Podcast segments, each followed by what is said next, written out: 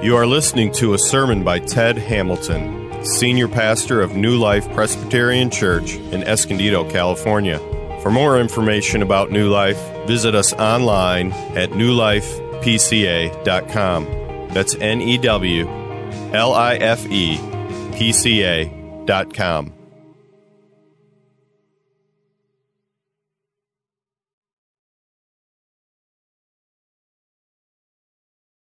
Well, it has been and continues to be a very special Sunday when we get the privilege of uh, commissioning a missionary to be sent out from our church. That's, that is the special, a special day in the life of any church. And the, the privilege we have together of supporting Vincenzo uh, financially, supporting him prayerfully, uh, I hope supporting him in person uh, as, as we go down the road. Um, want, you know, my vision is to have all, a lot of us going around the world to different places, and one of them would be in Lecce, Italy, and, and, and serving uh, in short term missions there. The question, I suppose, is what, you know, why do Christians do this? Uh, it's, cer- it's certainly true that many in the mainstream culture uh, resent it and are offended by it. They don't understand why we don't keep our faith private. They think proselytizing, which uh, missions is a part of, uh, is, is self righteous arrogance, right? As, as if we have a corner on the truth. You've, I'm sure you've heard that critiqued. Are they right? Well, you know, th- think about it in another way. If you had the if, if you had the cure to cancer, right? Would you keep it to yourself? Would you, would you keep that private? Wouldn't you be out there telling everybody about it? And and if you were doing that, that would nobody would think that is self-righteous arrogance. Uh, you you know you're, you're, you would be sharing that cure because of a loving concern for for other people, right? You want you want them to get the cure. You want them to be saved. the the problem would be the offense would be if you sat on that cure.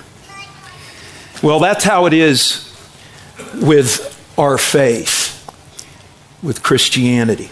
Christianity makes an exclusive, exclusive truth claims that that salvation and redemption is found only in Jesus Christ. And so we are compelled to get that mission, to, to, to, to get that message out. And, and so I want to focus on missions today a little bit, okay? We're going to, and, we're, and to do that, we're going to look at Revelation chapter 5.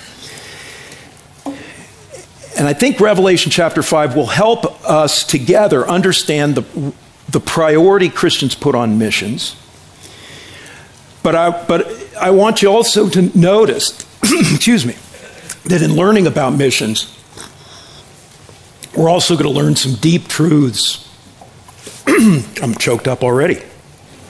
Deep truths, deep truths about ourselves uh, and about the Lord. Okay? Revelation chapter 5. One of the most remarkable parts of uh, John's vision.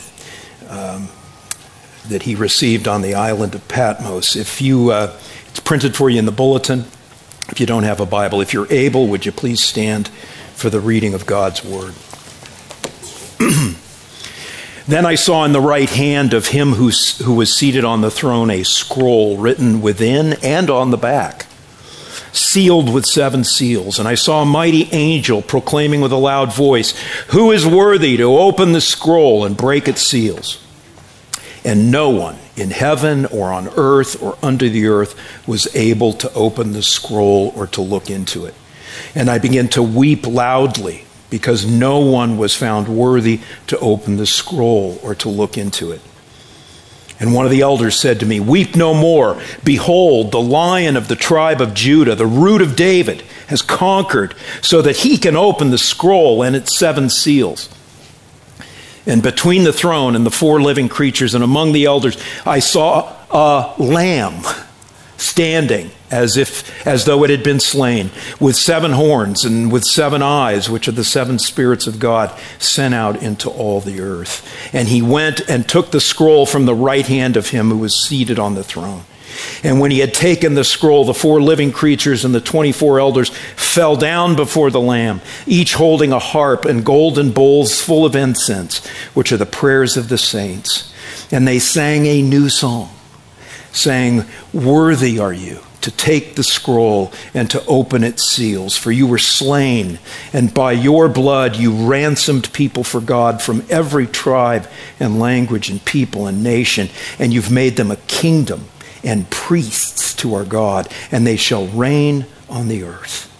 Then I looked and I heard around the throne and the living creatures and the elders the voice of many angels, numbering myriads of myriads and thousands of thousands, saying with a loud voice, Worthy is the Lamb who was slain to receive power and wealth and wisdom and might and honor and glory and blessing. And I heard every creature in heaven and on earth and under the earth and in the sea and in all that is in them, saying, To him who sits on the throne and to the Lamb, be blessing and honor and glory and might forever and ever. And the four living creatures said, Amen. And the elders fell down and worshiped. This is God's word, and be seated.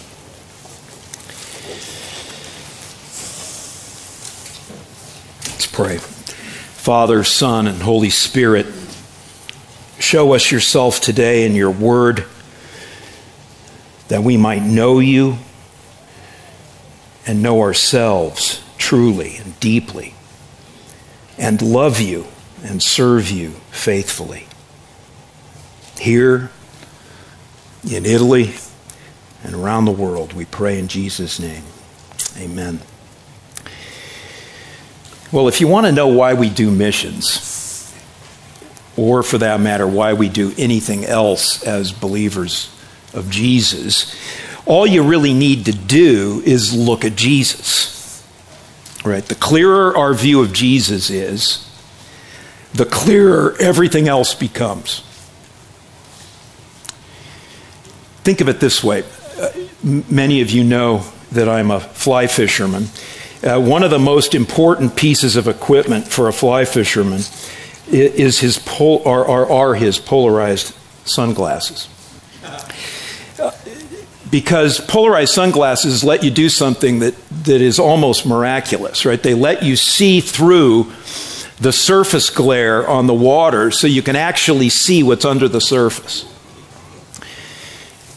You can even see the fish.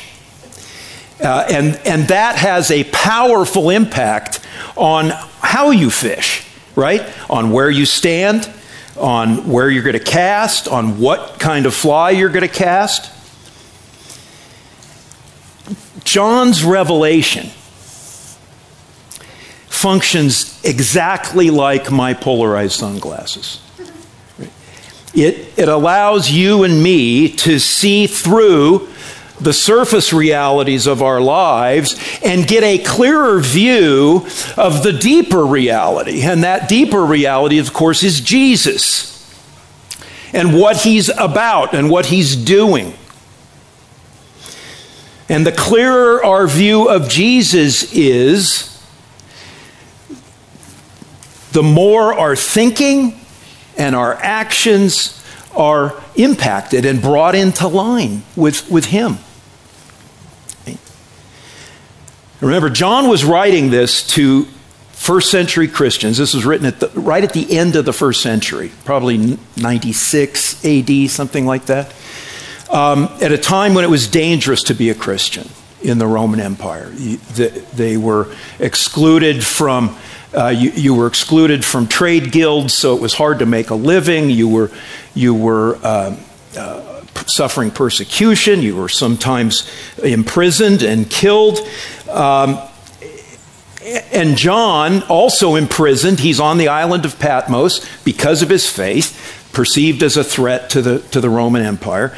Uh, and from Patmos, you can look out to the coast of Turkey and you can actually see the, the, the cities where these churches that he is writing to are located. And God gives him a vision.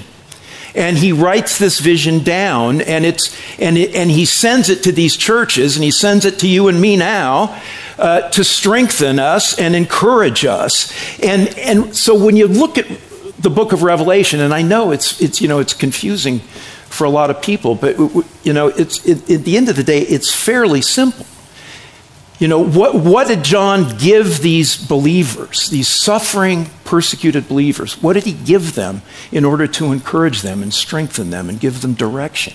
He gave them a clearer view of Jesus. Exactly what we need. So, when we look at this vision, let's, let's just look at this part of the vision in Revelation 5. What do we learn about Jesus? Because what we learn about Jesus is going to affect everything we do, including our missions. Okay? Now, if we all sat around and discussed it, we'd probably, you know, be able to pull out a lot of things. But let me, let me rec- point out four really important truths here that are revealed in this vision that should encourage you, should, should mold your thinking, change your living, inform our mission work. Okay? First, four, four truths. First one God has a plan. Sounds pretty basic, and it is basic, but it's super important, and we always forget it. Or at least we act like it isn't true. When Revelation 5 opens up, the one seated on the throne, and that's God, God the Father, is holding a scroll in his right hand. See that? Now, from other uses of the scroll imagery throughout the Old Testament and the way the scroll sort of plays out in the rest of Revelation, it, it becomes clear that what this scroll contains is God's decree, God's will, God's written down plan for his creation. It's, it's the plan for history. It's a big plan. You know why I know it's a big plan? Because the scroll is written on both sides. That would, been, that would have been unusual in John's day, and that's why he noted it. Uh, the technology, paper technology back then was such that generally you could only write on one side of the page, but this scroll was written on both sides. Uh, the problem was it's sealed up, and it's really sealed up seven seals um, seal it up. So, so and, no one can be found who's worthy. Now, worthy uh, is really to say no one can be found among this amazing crowd, right? We're talking some pretty impressive beings in this crowd, including angels. Uh, no one can be found who has the authority and the power to open the, up the plan and to put the plan into effect. And because that's true, John starts to cry. And if you think about it, that is a perfectly appropriate reaction. It, it actually, you know, think about it. If, if all the chaos going on in our lives right now, if all that chaos were not subject to a higher plan, you know, was not, was not coming down upon us from a, with a higher purpose, if, it's, if, if, if what's happening to us is not moving in a purposeful, intentional direction, we should cry. Because that would mean our lives are just random, they're meaningless, right? We, we just, we, we live. Uh, The whim of chance, and and um, you know we're, we we suffer. Uh, the evil of human beings and, and the forces of nature, and it's just, you know, if, if there's no plan or purpose to it, if it's not going somewhere, then life's random and meaningless. And, and of course, John is crying. So should we. But the wonderful truth here is that God has a scroll in his hand. There is a plan. Right? You and I do not live in a random universe. And John is going to stop crying in just a second, right? Because the plan is going to be opened up. The plan is going to go into effect. And that gets us to the second truth. First, God has a plan. Second truth, Jesus works the plan. Now, some of you say, well, I don't, well, I don't see Jesus here. Well, he's here, of course. Uh, right? Elder comes up to John at verse 6 Weep no more, right? Stop crying. Look, the lion of the tribe of Judah, the root of David, is conquered so that he can open the scroll and its seven seals. Now, the lion of the tribe of Judah and the root of David are both Old Testament messianic titles. Everyone understood that the Messiah was going to be a lion like person that comes from Judah's tribe, and more specifically, comes from the line of King David. But then, so, so, so that's the first clue. That in other, the, the angel could have said, "Look, behold, the, look, the Messiah is here, and he can open the scroll." But then one of the most dramatic turnarounds in, in the book happens. Maybe one of the most dramatic turnarounds in Scripture. Right? And it all happens in a flash. He says, Look, the line of the tribe of Judah. And in that moment, John of, you know, changes his gaze, looks toward the throne, and what does he see? He doesn't see the lion. Right? He sees a lamb standing as though it had been slain. I mean, if you weren't sure that the Messiah was Jesus, now you know. Right? That this, that this one that John is now looking at is Jesus. The Lamb, as John the Baptist says, the Lamb who, of God who takes away the sin of the world. And Jesus did that, uh, just like all the Passover lambs before him pointed forward to, right? He, he did it by being slain, by shedding his blood couple of things to notice here that, that deepen our understanding of Jesus. First, did you notice uh, where he's standing, the Lamb? Our translation says at verse 6 that he's between the throne and the four living creatures and among the elders that's actually not what the Greek says. I, I understand why the translators did that because they're, they're trying to figure out the geography. That because the Greek doesn't at first make spatial sense, but you have to remember that this is a vision, right? Visions are more like dreams, right? That, that things can happen in a vision that might not happen normally. The Greek text literally says that the lamb is in the middle of the throne and in the middle of the elders. Now, the reason they have a problem with that is that God is sitting on the throne. So, how can the lamb that's standing there be in the middle of the throne? Well, he's standing, both God is sitting there and the lamb is standing there. They're both there. This is a vision. And this vision is communicating something very important, right? That at the very center of reality is God the Father and God the Son. They're distinct. The, the, the one who sits on the throne and the Lamb are distinct, but they are also one and the same. Right? Jesus is God. Jesus is worthy of the same worship that, that the Father receives. That's a big fact. You know, again, basic facts, but it's always good to go back to the fundamentals. And, and uh, you, know, you know, we tend to think of a, of a, of a lamb as a weak and helpless creature. Um, and they are, uh, especially when compared to a lion. But this lamb is like no other lamb, right? He's also a lion. And he also happens to have seven horns and seven eyes right? You know. Now, again, this, again, this is a vision, right? What, what does a horn stand for? The horn, you see, you see that imagery a lot in the Psalms. The horn is a symbol of strength. Uh, you know, the, the, horn of a rhinoceros or the horn of a bull was, was symbolic of its strength. Um, and seven horns, that perfect number, means complete strength, total strength, right?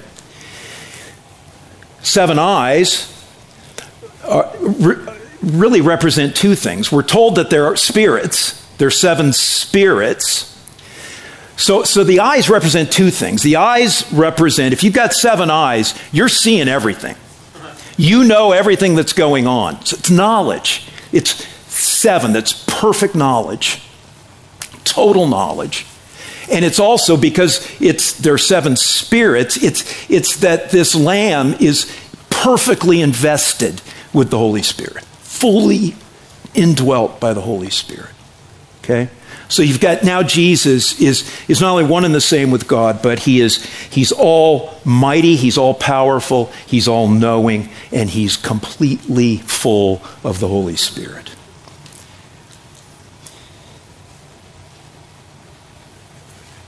Now you'd think that would qualify Jesus to, to be the one who puts this plan into effect, but that's not what qualifies him. What, what qualifies Jesus to take and open the scroll?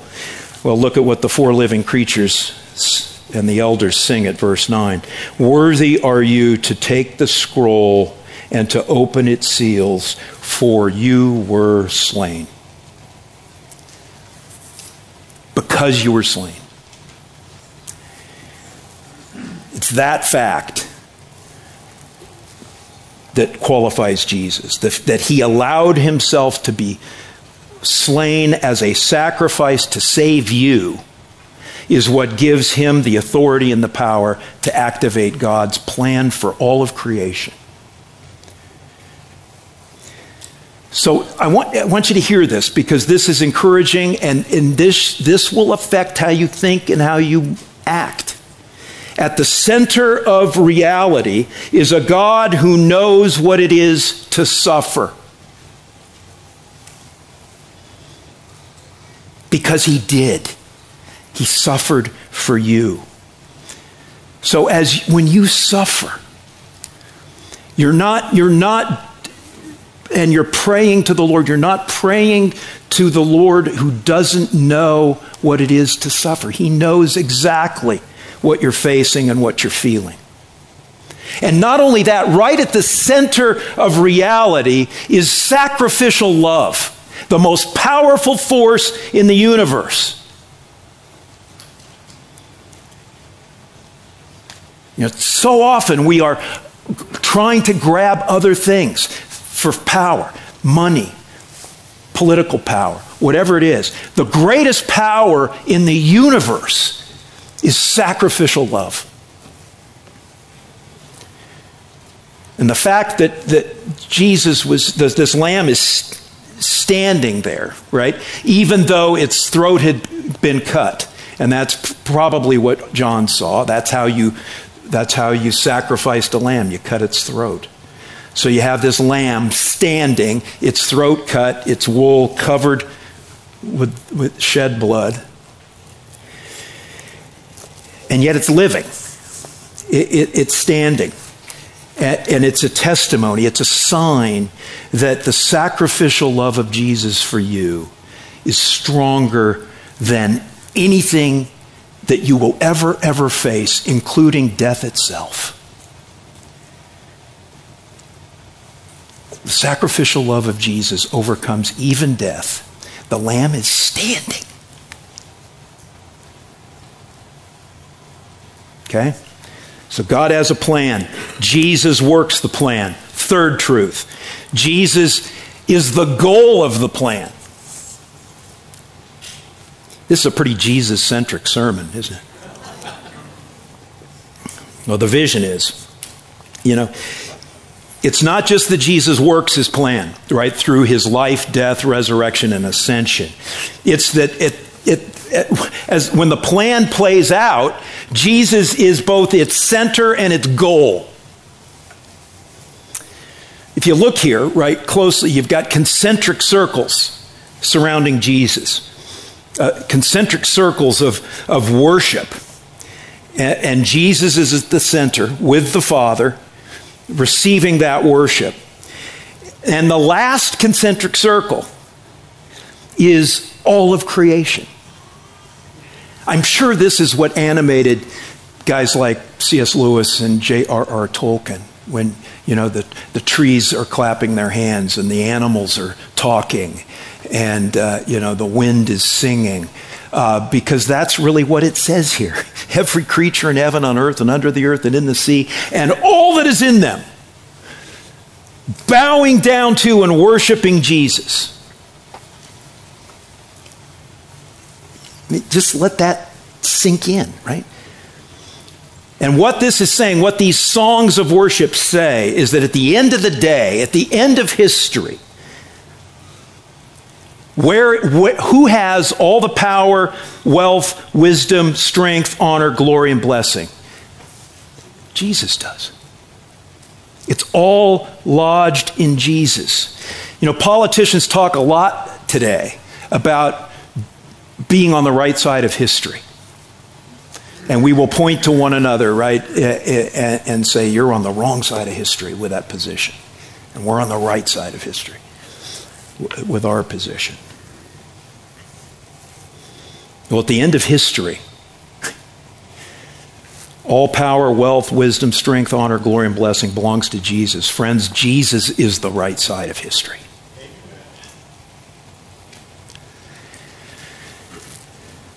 And so I, I, want you to hear this, and I especially want you young people to hear this because you're making, you're beginning to make decisions about your life and the direction your life is going and the, the career path you're going to take. Even though the church of Jesus Christ may look unimpressive, marginal, and unexciting next to the glamour of Instagram influencers or, or the power of presidents or the wealth of Silicon Valley millionaires. In the end, all those eat Jesus' dust. Seek glory, power, and wealth for yourself rather than for Jesus. And at the end, Whenever that end comes for you, uh, all of that is going to sift through your fingers like sand. You know, and I, not all of us are blessed enough to be able to learn that early in life. Actually, Tom Brady learned it. I'm not sure what he's done with it, but you know, Tom Brady, right? The guy you know that's easy to to, to be you know jealous of. Got everything. Good looks supermodel wife lots of money. Right? Everything in 2000 i forget when it was it was 15 years ago he did a 60 minutes interview. Uh, he was 27 years old. And in response to a question listen, listen to what he said why do I have three Super Bowl rings and still think there's something greater out there for me? I mean, maybe a lot of people would say, hey man, this is what it is. I reached my goal, my dream, my life. Me, I think, God, it's got to be, there's got to be, it's got to be more than this. I mean, this can't be what it's all cracked up to be. I mean, I've done it. I'm 27. What else is there for me? Now, I don't know where Tom Brady is spiritually, but at 27, he had learned an important lesson. Right? That power and glory and wealth held for its, held by us for ourselves is a passing thing. I think one of one of our dear friends uh, who enjoyed tremendous career success and, and, and, tremendous financial success that went along with that. Uh, when, when, when faced with the death, tragic, sudden death of a loved one, all of that success, all of that money meant nothing. It completely completely let her down. It completely failed her, as it will fail all of us. Linda was on the telephone call with her. The last three words she said to Linda on that call were, There's no hope, there's no hope, there's no hope. And then she hung up. This a person has everything as the world stands. Friends, only with Jesus is there the hope and the glory that will not fade or fail. Want to be on the right side of history? Go with Jesus. Finally, fourth, and here's, here's where we really get to the missions emphasis. You may have been wondering, where, where's that coming? Um, here it is. I'll repeat this. Christians work out from a victory already won, not toward a victory to be achieved. Hear that? Christians work out from a victory already won, not toward a victory to be achieved. Here's what I mean. I think verses 9 and 10 are the most, maybe two of the most important verses in the Bible in terms of not only our understanding of Jesus, but an understanding of ourselves and our mission. Worthy are you to take the scroll and to open its seals, for you were slain. And by your blood you ransomed people for God from every tribe and language and people and nation, and you have made them a kingdom and priests to our God, and they shall reign on the earth. Every phrase there matters, and every verb tense matters. Let's just break it down. Jesus was slain. We've already talked about that. Past tense. It's completed. He died once for all. That is an unrepeatable act.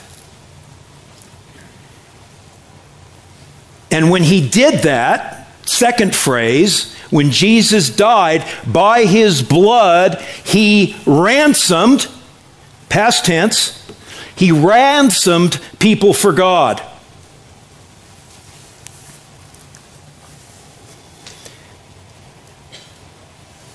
At the point Jesus died, that his death accomplished the rescue and the redemption of his people from slavery to sin and death. It's done. It's already done. It's his people have been ransomed. Now, notice who these people are. They come from every tribe, language, people, nation, and political party. Well, did it say that? I added that. Point still true. They come from every tribe, language, people, and nation. God's kingdom is not color blind, it's color blessed. You know, what the advocates of critical race theory are trying in vain to achieve racial reconciliation, and it is in vain. We see here Jesus has already accomplished. He has ransomed people already from every tribe, language, people, and nation. And on that day, they will be there. And we're not going to all be the same color. Right?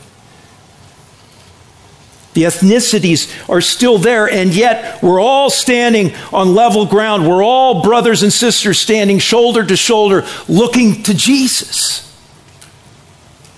Full racial reconciliation is only achieved by Jesus. Listen, people, and especially you young people you know, racial reconciliation and racism is a huge issue these days. And, and, and that's a good thing. And, and if you're passionate about racial reconciliation, go on the mission field. That's where it's, That is where racial reconciliation really, really, truly happens. One soul at a time. That's what Vincenzo's going to be doing. And you see what this means for Vincenzo as he goes out to plant a church in Italy. He's going out from a victory already won. Jesus has died and risen and already ransomed his people for himself. Vincenzo is not going in the hope that maybe he can convince people to become followers of Jesus. He's going in obedience to the king, be, proclaiming the victory his king has already won, and calling to the king the people he has already ransomed for himself. And as Vincenzo is faithful in proclaiming that victory, God's already ransomed people will come. They'll respond. Vincenzo doesn't know who they are. I don't know who they are. None of us know who they are. But God does. And so Vincenzo proclaims the gospel to everybody, just like we proclaim the gospel to everybody. The, the invitation goes out. And those that respond and come to faith in Jesus testify by their coming that they were ransomed by Jesus 2,000 years ago on a hill outside of Jerusalem. Friends, the cross did not make salvation possible, the cross accomplished salvation. Let that assure your faith. And friends, it's not just about Vincenzo. I mean, today we're sending him out as, as a full time missionary on the field. You're, you aren't that right now. But we're all on mission, as, as Pastor James said. And we're all working out from victory, not toward it. So, wherever God has you now laboring, you're still on mission, right? But you're working out from, from an already accomplished victory. Do you see how that sh- gives, should give you uh, boldness and courage to, to, to speak the truth about Jesus, to love people sacrificially like Jesus?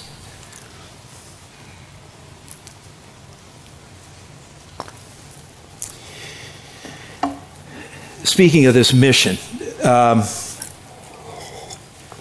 this, this text tells us a little bit, we're almost done, tells all about the mission, tells us more about the mission that Vincenzo is on, going to be on, and you and I are all enlisted in. One more past tense verb there, right? By his death, Jesus made, past tense, Jesus made his people two things a kingdom and priests to our God. But bet you didn't know you were a priest. You see, and I've said this before, but it's, it's, all, it's always worth repeating. The gospel is more than, than that Jesus died for your sins so you can go to heaven. That is true. That's wonderfully true. But the gospel is more than that. It's also, right, th- that God has given you a vocation. God has put you on mission. You are saved, we together are saved to be a people, first of all, who have a second citizenship, a superior citizenship. We are citizens in a kingdom, in God's kingdom and we recognize his authority above all earthly powers. This kingdom has no borders, but it's a kingdom. It's a kingdom in every respect. It has people who acknowledge and worship the king and respect his authority above all else. Okay? So we're saved to be in a kingdom. And we're saved, secondly, to be priests. Now, what does that mean? Well, think about what a priest does. He acts as kind of a mediator, right, between, between God and people. He brings God to people as he brings the word, and as he brings sacrament, and as he brings love, sacrificial love. And he brings people to God by praying for them, by inviting them to watch his worship in action. You see, the gospel's ju- not just about getting your ticket to heaven punched, right? It, it's, it's that you and I have been saved to join this mission to reflect the image of Jesus to a foolish, needy, and undeserving world, to reflect God's wise rule in the world, to proclaim the, Jesus' worth and his truth, to be God's agent in bringing his ransomed people into his kingdom by prayer and proclamation and by sacrificial love. If there's one other message that comes clear, comes through clear in Revelation, is that is that following Jesus is going to involve following in his footsteps, which means suffering, which means hurting, which means dying, sacrificially loving.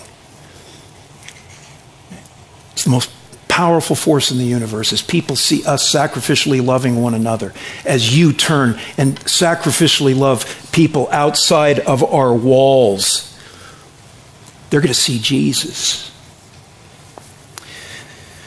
As one theologian put it, just summing this up, he says ultimately the biblical storyline isn't really the story, isn't fully the story of guilty human beings, humans being forgiven so they could go to heaven but of foolish, needy, and undeserving humans like us being rescued in order to be worshipers and workers in God's restoration movement, His kingdom project.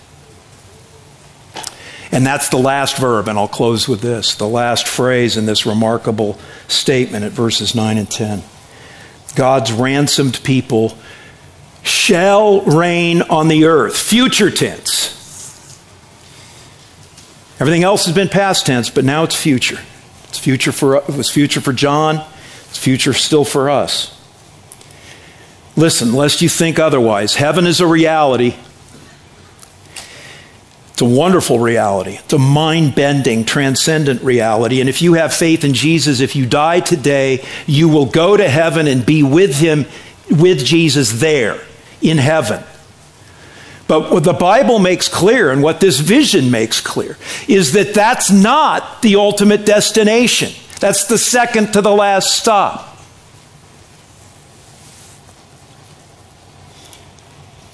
Where are we going to rule? Not in heaven, where? On earth. God brings heaven down. And that's at the end of Revelation. That's exactly what you see this heavenly city of Jerusalem coming down to earth. You and I are going to rule on earth with Jesus. When everything is brought under the leadership of Jesus on that day, right? The last day, when history rolls up, you and I will be in new bodies on a newly remade earth, paradise restored. I hope you see how this gives urgency and relevancy and practicality to what Vincenzo is about to do and to what we are called to do wherever God has you laboring. The earth matters to God. And because it matters to God, it matters to us. People matter to God.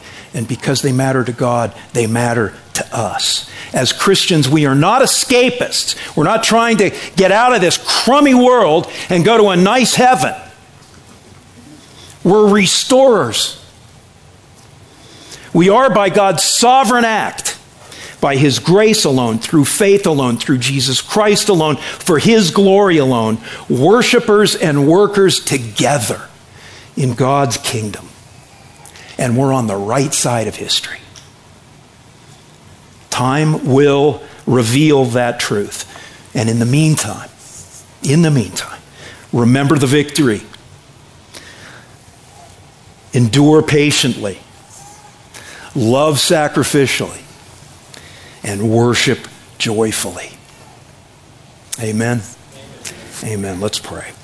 Actually, let's let's pray silently. Let's let's have just a, a brief time of reflection, uh, and then I'll close us uh, in prayer. Think, be thinking about what what we've just said here and mission. Pray for Vincenzo. Pray for your mission.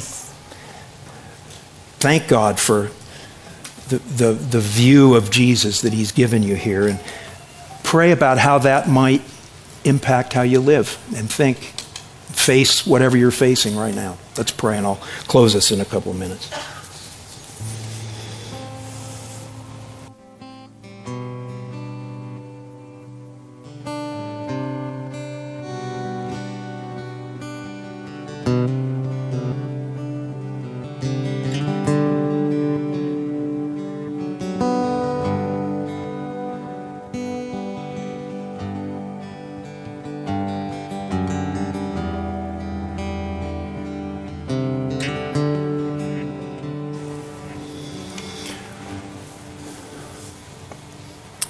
Father, we thank you for the vision you gave John, letting us see beneath the surface of what we see every day.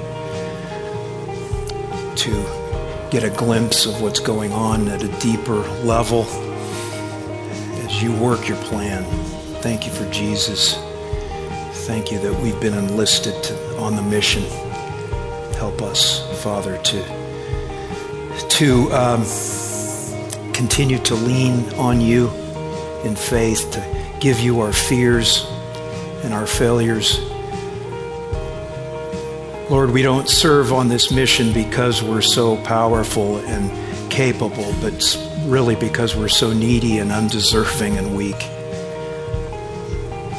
But you are powerful and you do your work through us by your Spirit. Encourage our hearts to serve and love you. In Jesus' name.